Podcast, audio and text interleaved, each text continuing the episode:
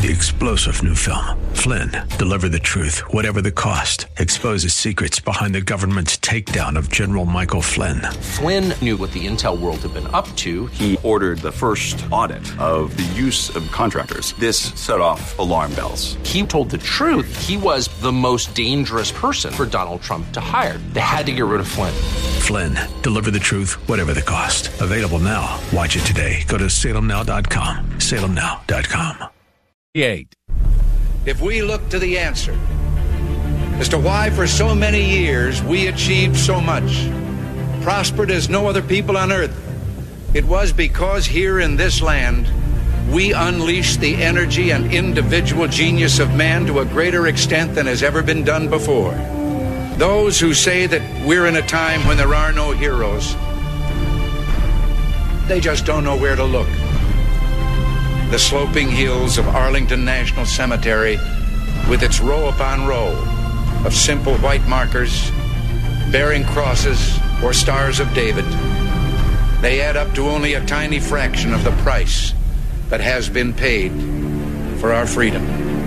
As for the enemies of freedom, those who are potential adversaries, they will be reminded that peace is the highest aspiration of the American people. We will negotiate for it, sacrifice for it. We will not surrender for it now or ever. We are Americans.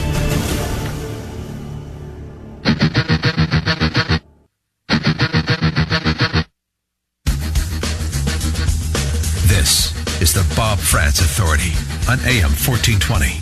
The Answer. Yes, it is indeed, and hour number two is underway at eight minutes past ten o'clock on this Wednesday, the twenty-first morning of the eleventh month of the year of our Lord twenty eighteen. And if I haven't said it yet, and if I don't say it later, consider it said now. I wish you and yours a very happy and blessed Thanksgiving holiday. Hope you have a wonderful uh, experience with family. Do yourself a favor. Don't talk politics over turkey. I say that not jokingly, really. I mean, all right, half jokingly. Um... I continue to correspond with and interact with people who are friends, like close personal friends, and others who are just more acquaintance and Facebook friends, that sort of thing. Marriages are being, being broken up over politics. Families are being broken up. Children in college aren't talking to their parents. Uh, parents aren't talking to their kids home from college because of political disagreements as indoctrination continues to happen at campuses all across America. Relationships are being ended, work associations, jobs are being quit. I mean, I'm not kidding you. Politics in this country right now is so divided, so divisive, uh, it's ruining families and ruining a lot of people's uh, existences as they know them. So, no joke. Enjoy family, enjoy your time, enjoy the blessings one another uh, share with uh, you know with one another, and and remember what it is. It's a time to give thanks, not a time to question or critique, et cetera, et cetera. Give thanks and enjoy one another's company while you, while you have the opportunity. You can go back to fighting with one another on Black Friday, but please do not ruin the holiday and make sure that you travel safely. All right, I told you we are guest free today, but that was before I made my connection with our regular Wednesday guest, Ryan Morrow from the Clarion Project, and we're going to talk to Ryan in just a moment about About what? About the breaking news with respect to Saudi Arabia. Did the Crown Prince know about? Did the Crown Prince order the killing of a Washington Post columnist uh, who was murdered uh, in the Saudi embassy in Turkey? The president uh, said, regardless of whether he knew, the Crown Prince knew, or even ordered it, we cannot do anything to Saudi Arabia without upsetting, essentially, the rest of the world's economy. The president citing national security and economic security as major concerns. I'm not going to destroy the world economy, and I'm not going to destroy the economy for our country by being foolish with Saudi Arabia. But the president siding with Saudi Arabia is already getting negative reviews from both sides of the aisle. Senator Bob Corker referring to the White House as a public relations firm for the Crown Prince of Saudi Arabia, and Senator Mark Warner calling the move a failure to hold Saudi Arabia responsible. I don't know too many people who know more about the Middle East, the politics therein, terrorism, and more than Ryan Morrow. Ryan joins us now. He is, of course, uh, the chairman of the Clarion Intelligence Network. He's the Shillman Fellow at the Clarion Project, and, of course, our national security analyst and expert. Ryan, uh, happy Thanksgiving to you, sir. How are you? I'm doing very well. Happy Thanksgiving. And, by the way, I really appreciated what you said uh, just a minute ago about people not talking about politics, or, or I'll throw in religion as well, um, if there's religious differences at Thanksgiving, because I'm not exaggerating when I say this. This holiday, if you, you're unable to talk about, um, it, to, to resist the temptation to get into political arguments, um, then that's a sign that our country isn't going to make it. Like, I, I'm really not exaggerating when I say that, um, because the more I think about it, uh, the political environment and how dysfunctional and divisive uh, things are getting, um, that might be what the destruction of the United States essentially looks like. At least I, I think you're right. Yeah, I think you're right. That, uh, you know, just destruction from within. And, uh, yeah, if, if somebody is passing the cranberry and somebody uses the word Trump, accept the tr- cranberry and change the subject to the football game that's on later and the Cowboys. If somebody says the name Pelosi or Clinton or taxes or caravan, ta- start talking about, uh, what the kids want for Christmas. Do not fall into the trap. Don't let it ruin your family. It is, um, I mean, the, you know, as we always say, you know, Ryan, the, the, the country is made up of a whole bunch of individual little countries. Our families, our nuclear families, are the backbone, the core, the foundation of what makes each uh, community, which makes each state, which makes our nation great. And if we crumble at that level, then the entire thing does indeed fall apart. I totally, totally agree with you. Okay, uh, Ryan, let's dig I'm into this now. I didn't know if I was being over the top, but no, no, I don't think so. R- R- Ryan, you know, I mean, okay, let's go here a little further then. Why not? Because, you know, we, we, we often talk about the destruction of the family as, as being the cause for so many of the social ills we have in this country right now. Um, you know, in terms of, of, of ability to rise up out of poverty, uh, inability to, uh, get kids through school, to graduate high school, and if need be, and if they're, de- it's their desire and their, and their ability to get on to college. All of these things are in jeopardy because of the destruction of the family. The fact that, you know, so many children are born out of wedlock. The fact that so many children, millions of them, are being raised in a single parent house without the loving, guiding influence of a mother and a father. You know, all of these things about the destruction of our, our, our nuclear family, our base of operations, if you will, have led to so much strife. It leads to crime. It leads to poverty. It leads to, uh, you know, runaways. It leads to young suicides. Uh, yeah, I, I, I don't think it's crazy to say that the destruction of the family is the biggest threat that we face, bigger than Russia, bigger than China, bigger than, than North Korea, the destruction of, of our family from within. So why, you know, why would we want to engage in that and further disassociate ourselves from our family at a time when we're supposed to unite and come together at a time like Thanksgiving? Yeah, and what's amazing to me is how our adversaries, with Russia getting the most attention, but I, I see evidence of Turkey and uh, I believe Iran and China doing this as well, is that all of our adversaries realize this. Like, what an amazing opportunity, because to them, the biggest threat isn't even the U S military or, or the U S economy. It's the fact that our system functions and it works and there's movements around the world to replicate it. And if they can make it so that it's dysfunctional, uh, whether it's through online operations that are, are purposely trying to inflame passions and turn people against each other or, or whatever, they recognize that if they can contribute to that, uh, then you defeat the United States ideologically. And we've never faced that before. Even in, during the Cold War, ideologically, we were beating the snot out of the communists. It was mostly a military threat, and we knew that there were people oppressed from within. Have we ever actually faced a situation where Americans, and much less, much more people around the world, will look at our system and say, the experiment failed, so we need to look to an entirely new concept, because look at the Americans and, and how they can't get by. Uh, they can't get through Thanksgiving even anymore. Uh, that's the situation we're facing now. Uh, our enemies do realize it.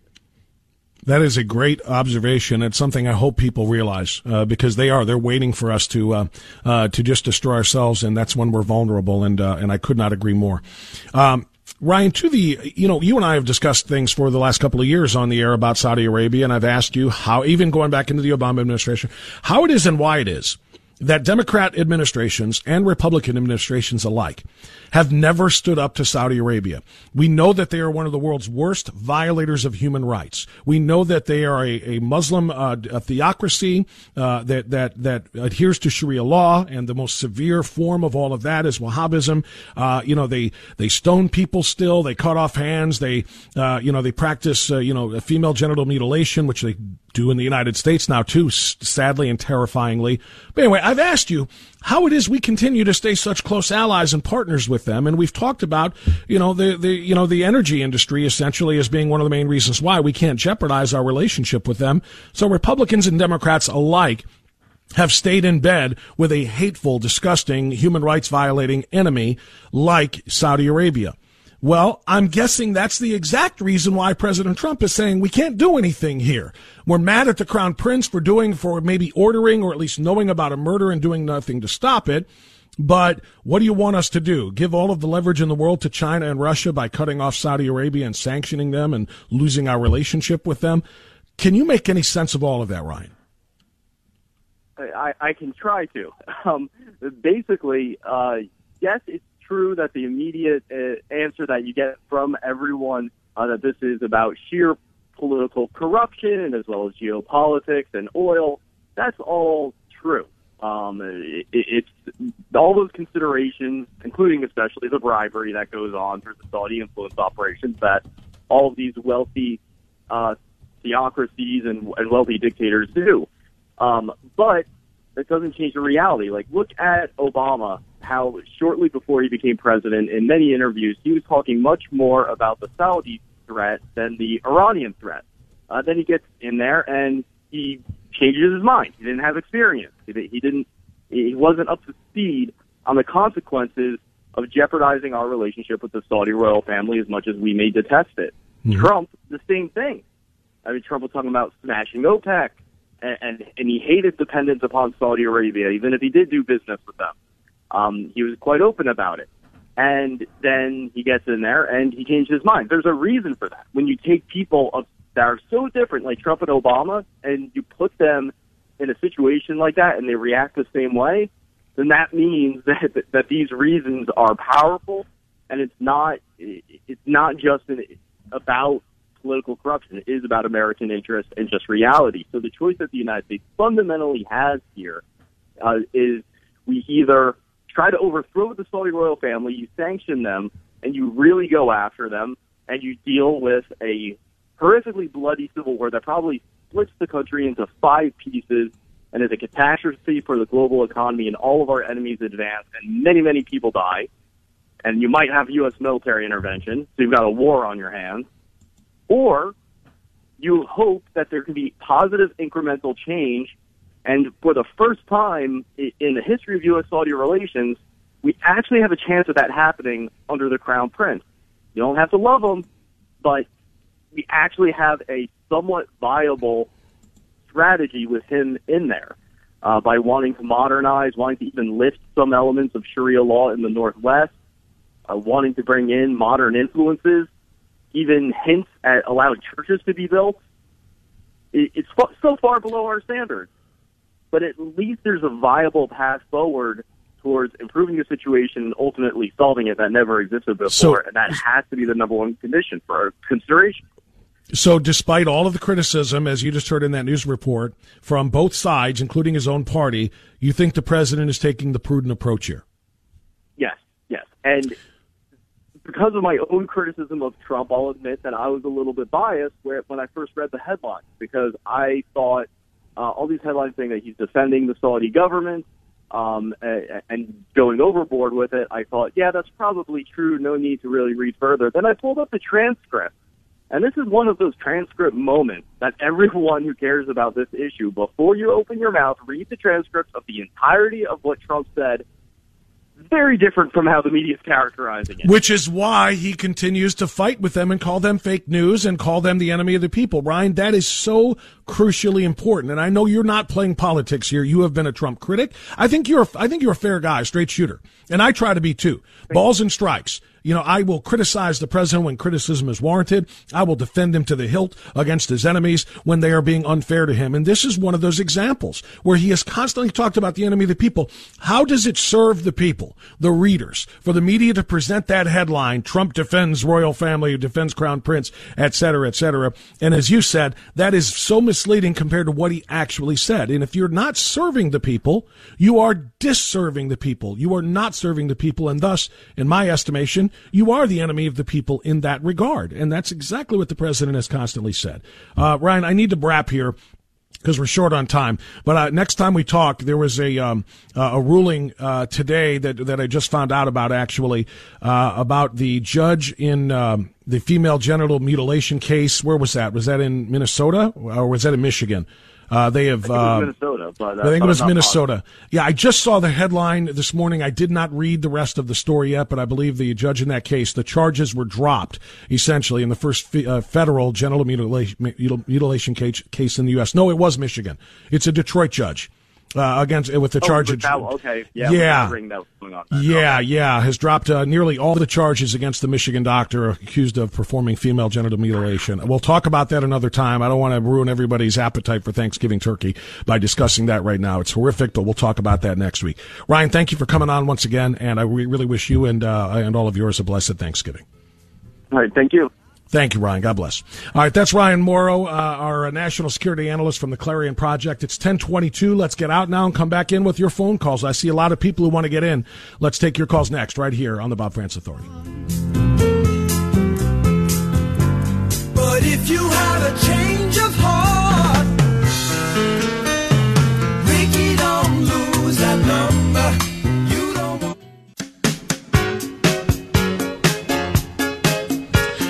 All right, ten twenty-six now. The Bob Frantz Authority continues. I want to get as many phone calls as possible. We're talking about Lance Mason being hired by Frank Jackson, uh, despite his horrific attempted murder and violent, violent abuse of his wife four years ago, and now he finished the job and killed her uh, earlier this week. And um, so many prominent Democrats in Cuyahoga County uh, supported his release from prison after just nine months and his hiring by the Jackson administration. You want to get into that? We can do it. If you want to talk about the Saudi Arabia situation that I just talked with Ryan Moore, you can do it. And if you want to talk about Thanksgiving politics, you can do that, too. That's a, it was a really, really important conversation I think we just had. For now, though, we'll go to North Olmsted and see what Therese wants to talk about. Thank you for your patience, Therese. You're on the air. Go right ahead. Oh, hi, Bob. I'm in the kitchen making cranberry sauce, and I must say, enough of the ranting. I think we should be thankful that we're not turkeys. But anyways, uh, I well, two of two of them, peas and carrots, got pardoned yesterday. Did you see oh, the president? I saw that. I saw he had some that. fun anyways, with that. Yeah, it was cute. I met you at the Time Warp Bar for the uh, fundraiser for Corrigan, and I think oh, right. there was a little awakening there. They say our property taxes will be a surprise now in the mail, so maybe that was a little ploy. Lord only knows. But I think we need to remember also that tomorrow, the twenty-second, is the fifty-fifth anniversary of uh, the death of uh, J F K. So maybe, maybe there will be a little blessing, uh, an awakening. Well, well I, we can only we can only hope so. Yeah, we can only hope so well, because we need it. Have a, a wonderful Thanksgiving to you and Therese, your, and the same and to you public. And your family. You work right. on that cranberry, make it good. I'm glad she's making. Did you hear that? Does anybody make cranberry besides Therese?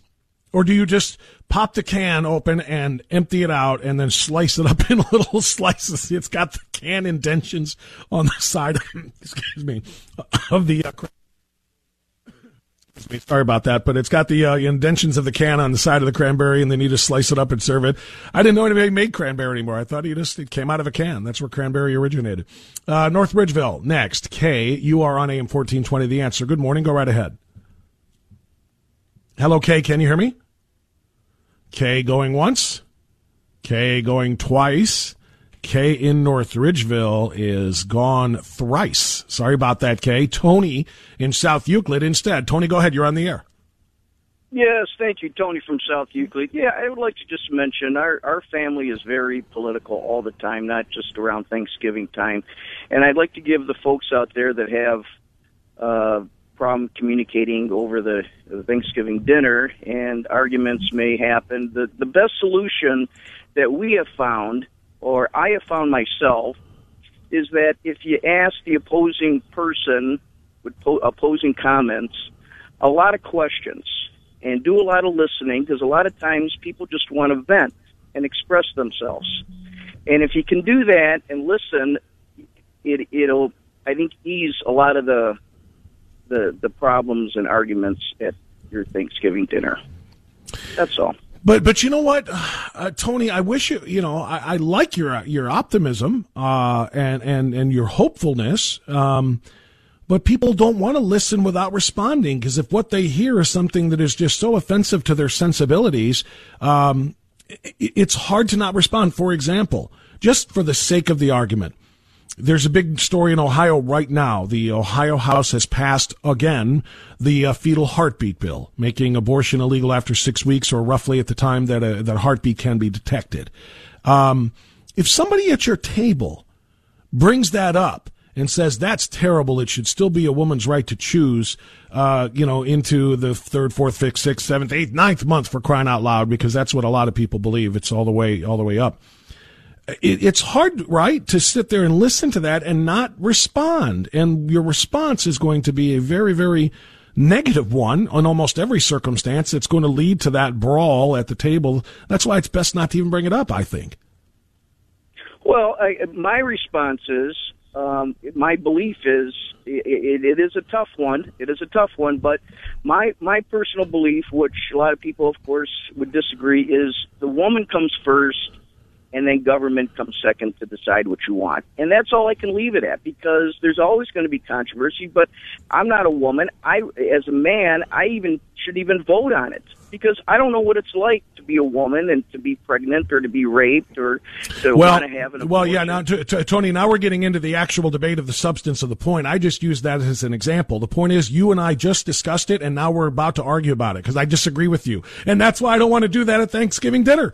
That's why you can't bring these things up. You just got to talk about the weather. You got to talk about football that's on T V. You got to talk about plans for the Christmas holiday and so on and so forth. But don't be lulled into that trap. It is so easy to do. And, Tony, you just provided the exact example. Thank you, my friend. We're back after dot com. Progressive Democrats, please be aware you have now entered the place where political correctness goes to die. This is the Bob Frantz Authority on A M fourteen twenty. The Answer. Time to celebrate indeed. Celebrate the holiday. Celebrate your family. Celebrate togetherness. People coming in from different areas of the country to be together. Kids coming home from college. Celebrate it.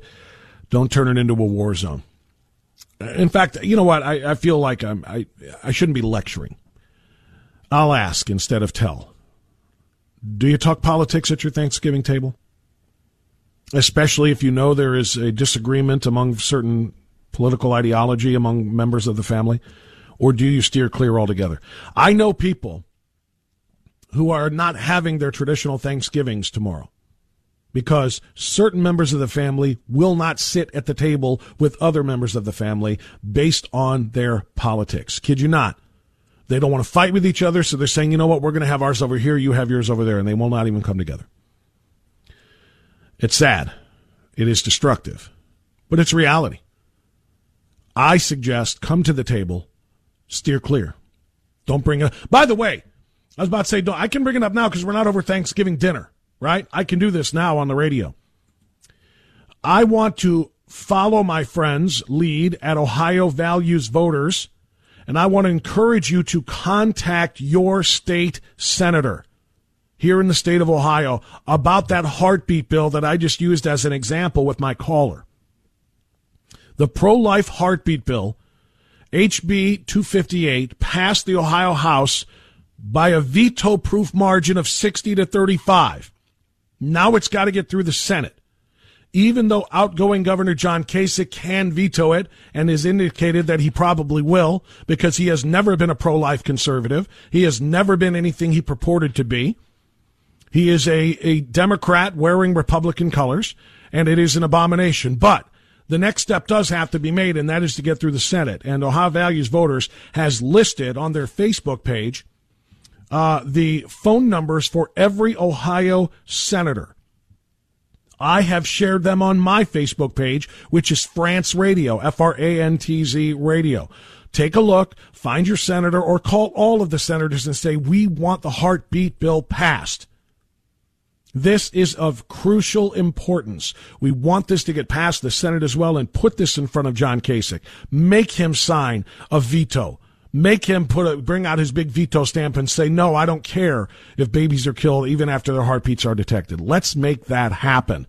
Let's put it in his court and hope that maybe God will, will somehow divine upon him the wisdom to do the right thing. Let's make sure this passes. So that's on my Facebook page, Frantz Radio, and it's also on the Facebook page for Ohio Values Voters. Please make sure that you do that.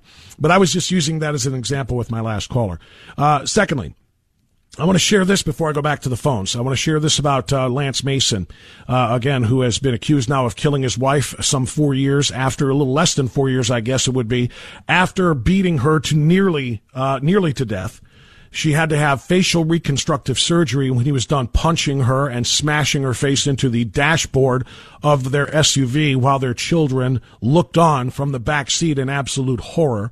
He served only nine months in prison for that, and then came out and was hired this past spring by Frank Jackson, put on the actual city payroll to do a job that, quite honestly, they could have had a heck of, in fact, they did have a heck of a lot of other um, uh, applicants for. And now the mayor is being asked the question, why did you give this violent, violent felon a city job? Was this a political favor? Here's some coverage from uh, W O Y O uh, nineteen News. nineteen News is holding them accountable with team coverage of this horrible crime. We are asking why Cleveland hired former Judge Lance Mason after he served prison time for attacking his wife. Uh, Mason was actually named Minority Business Development Administrator last year after pleading guilty to domestic violence. Paul Orlowski live getting answers after sitting down with the mayor. Paul. Well, we arrived here at the mayor's office at City Hall bright and early this morning, and at first it appeared that he wasn't going to address this issue, that he was not going to come out and talk to us. We camped out in the hallway. Eventually they agreed to come on out. Their original thought was that they had addressed this about a year or so ago, a little over a year, when Lance Mason was hired. But clearly, given the severity of these new charges and all the questions all weekend long, how was he hired? How was he hired? We had to ask the question, how was he hired in the first place and why? He was hired, by the way, I think I said in the spring. I meant the spring of twenty seventeen. So obviously about two years ago, not the spring of twenty eighteen. So in other words, shortly, what, about a year after he got out of prison. That's when he was hired by the mayor. Here's the rest of that report from Channel nineteen. There was a job posting, and uh, he applied for the job. And uh, he went through the process. This is the application that Lance Mason submitted to the city for his job. It lists his education, previous jobs, and accomplishments. It makes no mention of his having been in prison. In fact, nowhere on the application is the question asked. Mayor Frank Jackson says that's on purpose. We hire ex-felons, so we we have a, a, a second chance program. The city's rationale is that if the question of a felony conviction is asked, applicants tend to lie if it's asked. Question or not, the city checks backgrounds, and Mason's past beating of his wife was headlines for days, so everyone already knew about it. Jackson is keenly aware that he'd be questioned about the hiring in the wake of this weekend's events. So was the charge that it was a political favor way offline? There there was no political favor. Right. Well, you've been around politics a long time. Right. You knew you were going to hear that. Well, of course. I mean, there, there are people where everybody knows the conspiracy. Everybody knows what the backroom deal was. And it, and, and, but is um, and they reject the obvious. The obvious is there was an opening. And the man applied for it. He won the process. He got hired. You know, uh, I did not give him a job. Jackson admits that he has supported Mason's political campaigns in the past, but stopped short of calling him a friend. I know him because he uh, was an elected official, right. and, and I've met him on a few occasions. I've never, I don't know him uh, in a in a personal way like that. Some in political circles have rolled their eyes at that last comment. I, that's, that's what the mayor said, and there, there you can make your own decisions. If you'd like to see that entire interview, we're going to post that. My decision, uh, it was made the moment he hired him, and I will second it now and double down on it. The mayor gave him a job because he is a Democrat and because he is a black Democrat. Period. That's it. He's a felon, a violent felon, but one who shares Frank Jackson's characteristics, and he is going to do everything he can to do favors for people like that, including, and I'm talking about Democratic office holders, he's a former state senator and a judge, and Frank Jackson. I promise you, if Lance Mason was a white Republican and applied for the same job with the same background, would never have sniffed an interview. Disagree with me if you wish. But Jackson wasn't the only prominent Democrat to have Lance Mason's back after he beat the living daylights out of his wife and sent her into reconstructive facial surgery. He was also supported by prominent Democrats like Representative Marsha Fudge, and I talked about her two segments ago. Marsha Fudge declared that this was just a momentary lapse in judgment. It's not the real, it's not the real Lance Mason, because she knows the real Lance Mason. And the real Lance Mason is a kind, intelligent, loyal man and friend, a man who's an advocate for the people of his community. Whether as a county prosecutor or state senator or common pleas judge, he's so well respected and well liked. And I commend Lance for immediately recognizing he needed help and entering counseling. And he accepts full responsibility for his actions. Marsha Fudge's judgment is, is, is as horrific on this case as it is on anything she's ever voted for in her ten years in Congress. And yet we sent her back. I commend him for recognizing he needed help and entering counseling. He just beat the living crap out of somebody, his wife, in front of his kids and was facing decades in prison. He went into counseling to try to mitigate the sentence and limit it to the two years he got.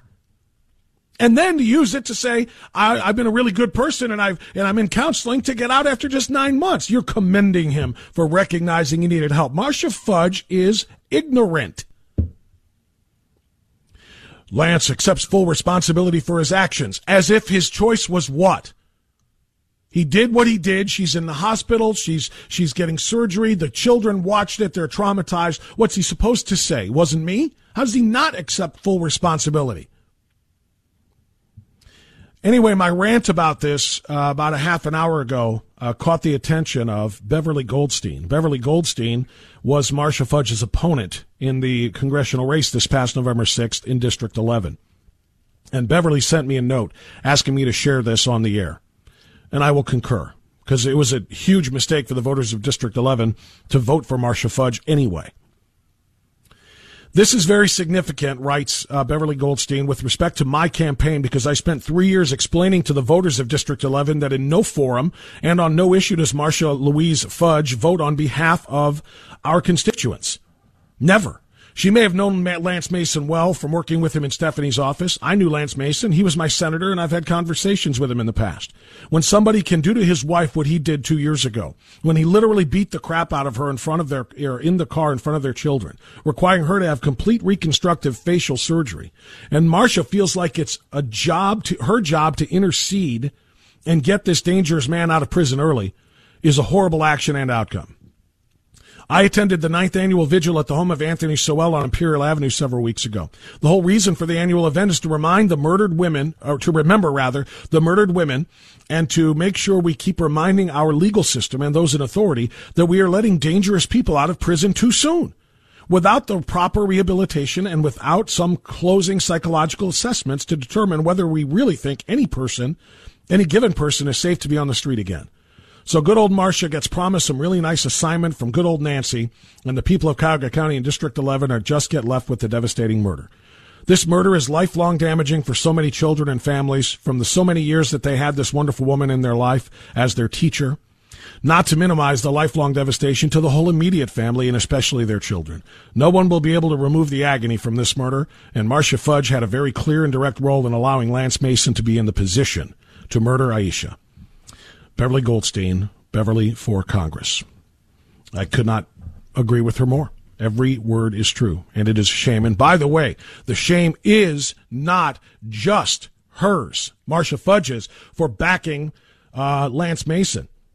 There is a list, Cleveland dot com put this together actually, a list of some of the very prominent people that uh, supported her, the many prominent people that supported him, rather, excuse me, Lance Mason, in this case. Letters of, of uh, support and endorsement were offered by the likes of Marsha Fudge, but also John Russo, Holly Gallagher, Brendan Sheehan, even Joan Sinenberg, former Judge Ron, Ronald uh, Suster, Judge-elect Bill McGinty, were among those who condemned the attack, but threw the weight of their reputations behind Mason's character. And I think that speaks to the judgment of the lot of them. Kay, oh, we're back to Kay. We'll see if we can get her on the air this time. Kay in North Ridgeville, can you hear me? Hi, Bob. Can you hear me? Yes, I got you. Go ahead, Kay. Oh, yay. Okay, finally. Um, yes, I. By the way, I am making cranberry salad, too, by the way. Oh, good for you. I'm good for my, you. I'm chopping up my cranberries and my walnuts right now. Wonderful. Um, yes, I had. I just have two comments. And the first comment, it's about it's about this, um, the teacher that was murdered. Um, yes.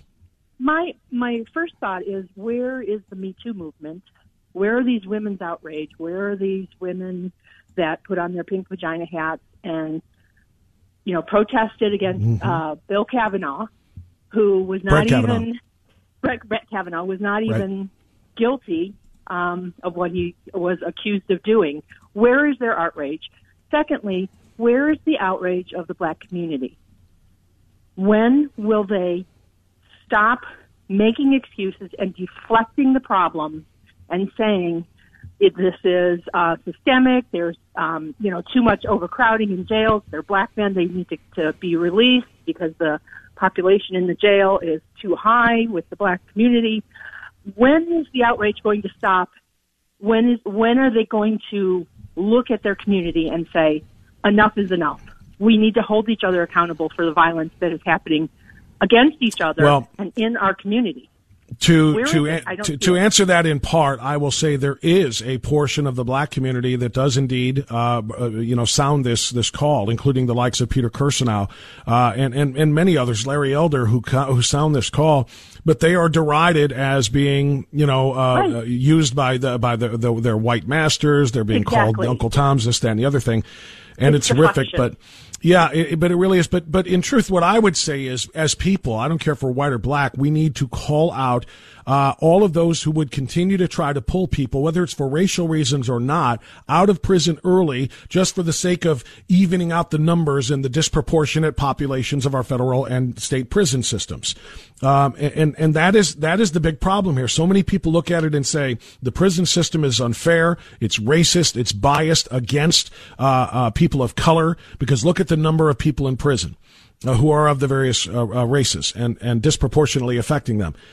And that's fine, but you have to recognize one of two, or actually two different things. Number one, look at the number of actual violent crimes committed by various races to determine whether or not it's unfairly disproportionate. Disproportionate is one thing. Unfairness is another. And then number two, I don't care if you're black or white or brown or yellow or orange or pink or green or blue with purple polka dots. If you're a violent felon and you've only been in prison nine months and you've done something like, like, like what Lance Mason did, you don't get to get out early.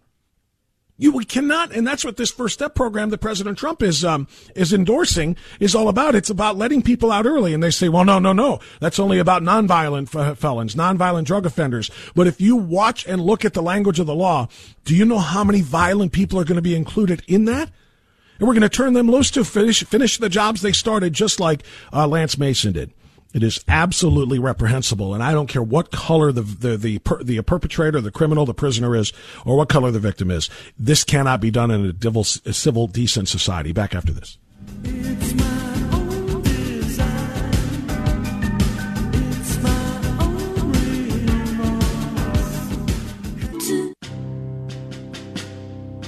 On the battlefield, there's a saying America's military men and women live by. Never leave a fallen warrior behind, ever. Off the battlefield, Wounded Warrior Project operates with the same goal. We leave no warrior behind. Wounded Warrior Project is a non-profit organization created to help our men and women returning home with the scars of war. Whether those scars are physical or mental, we're here to make sure that they heal. And whether it's helping those with post-traumatic stress disorder live a normal life again, are giving much-needed support to injured warriors and veterans hospitals. Because no one deserves our help more than the men and women who risk their lives to keep us safe. Wounded Warrior Project. We never leave a fallen warrior behind. Ever. Learn more about what we do at wounded warrior project dot org.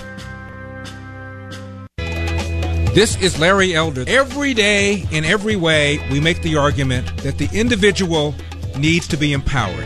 We got to get the government off the backs of job creators. As my dad used to say, I never got a job from a poor person. Let's stop making people who want to make a buck a villain. Let's start celebrating people that take risks. After all, this country was built on people who take risks. On the next Larry Elder Show. Larry Elder. Weekdays at seven p.m. here on A M fourteen twenty. The Answer. Final segment of the broadcast, and yes, final segment of our work week uh, is uh, as far as our live shows goes, because coming up or go because uh, coming up tomorrow on Thanksgiving Day, we'll have a best of show, some of the best interviews and segments we've had in the last several months that we feel like you might enjoy listening to again, or if you didn't listen, for the first time. Same thing will happen on Friday. Then we're back live on Monday uh, for the next live edition of the Bob Frantz Authority. So for now, let's finish it with uh, a couple of strong calls. Dan in Middleburg Heights, you are on A M fourteen twenty, The Answer. Go ahead, Dan. Morning, Bob. I want to make two comments uh, very quickly, one on Marsha Fudge and then on Saudi Arabia. Marsha Fudge, it's pathetic that, that the United States has a person like her walking around the House of Representatives that might have been Speaker of the House if she wanted to run, possibly. Nobody knows on a national level that she represents, you know, uh, a, a dump of a city like East Cleveland, and then you can lump it with Frank Jackson and all those other people. It's pathetic. Two, Saudi Arabia, Trump in the end, along with Obama, had to make the right decision. Saudi Arabia, from the beginning, didn't dig the holes for the oil in Saudi Arabia. It's American interest and engineers who built up their whole country, and we're basically a hired gun for them to protect them from everybody else in their region and the world. So that's why Trump had to do what he did, because we built Saudi Arabia. They didn't, uh, you know, discover the oil on their own. And, uh, that is a that is comment. a fair that is a fair point. Although they, of course, still control the price of the oil coming from the ground. There, we may have built it, but they control it, and it's one of the reasons why we've had to be as. Um, uh, it looks like we lost him. It's one of the reasons we have have to be as careful as we are in managing our relationship with them, as Ryan uh, Morrow correctly pointed out. And look, the world economy is oftentimes, you can say, it's driven by energy and energy prices. And those nations which control the energy and the flow of oil and so on and so forth, um, they can pick and choose, you know, which countries they do business with. And to cut off ties with Saudi Arabia by way of establishing sanctions and imposing sanctions upon them, it would be a great benefit to China and Russia. And the president not wanting to do that, by the way, totally, totally Um, off the cuff here, this analysis, but it just dawned on me. Remember what the, the left wants you to believe, that Donald Trump is Vladimir Putin's puppet. If Donald Trump was Vladimir Putin's puppet, he would establish or impose sanctions upon Saudi Arabia and thus benefit Russia. But the president is, of course, committed to do just the opposite of that. I hope uh, the left is paying attention. Cheryl is in uh, Shaker Heights. Thanks for waiting, Cheryl. You're on the air. Go ahead. I, uh, yeah, I just want to remind everyone of what Marsha Fudge said following the Brett Kavanaugh confirmation. She called him an elitist, entitled misogynist with a temperament that should disqualify him from any court. Now, that's what she said about a man against whom there was no evidence that he had done anything to anyone at any time. Yet, she, this last person, she goes to bat for a man who almost beat his wife to death and then ends up killing her, but almost beat her to death in front of his two daughters. That is a person whose temperament she's perfectly fine with. I don't understand why people keep reelecting this woman. It is so clear that she cares nothing at all about the constituents in her district. And the reason that she and Frank Jackson feel that they can support someone like Lance and then just walk around acting like, oh, well, it's fine. You know, it happened. We we don't have to apologize for anything. We don't have to uh, to make any recompense for what we for who we supported. The reason they feel that they can do that is because they know they have black constituents who are going to support them blindly no matter what. Cheryl, I could not have summarized that any better than you just did, and I'm so glad you remembered what uh, Marsha Fudge said after the Kavanaugh uh, situation. Thank you so much for the call. Thanks to everybody. This is my way of starting Thanksgiving early. Thanks to Samuel, thanks to Josh and David and everybody who contributes to our show. Thanks to you for listening. Thanks to my guests for appearing. Enjoy your Thanksgiving holiday, and I'll see you Monday right here on A M fourteen twenty, The Answer. Enjoy the silence. Three-star general Michael J. Flynn, head of the Pentagon Intelligence Agency, knew all the government's dirty secrets. He was one of the most respected generals in the military. Flynn knew what the intel world had been up to. He understood its funding. He ordered the first audit of the use of contractors. This set off alarm bells. The explosive new documentary, Flynn, Deliver the Truth, Whatever the Cost, and covers the facts behind this scandal. Flynn told the truth. He was the most dangerous person for Donald Trump to hire. I find out the worst enemy that I'm going to face in my life is right here in America. They took my assessment and they wanted me to change it. And I was like, I'm not changing it. They had to get rid of Flynn. with in-depth interviews, archival footage, and never-before-seen personal records of the man behind the headlines. I just felt like I was drowning. Flynn, Deliver the Truth, Whatever the Cost. Available now. Watch it today. Go to Salem Now dot com. Salem Now dot com.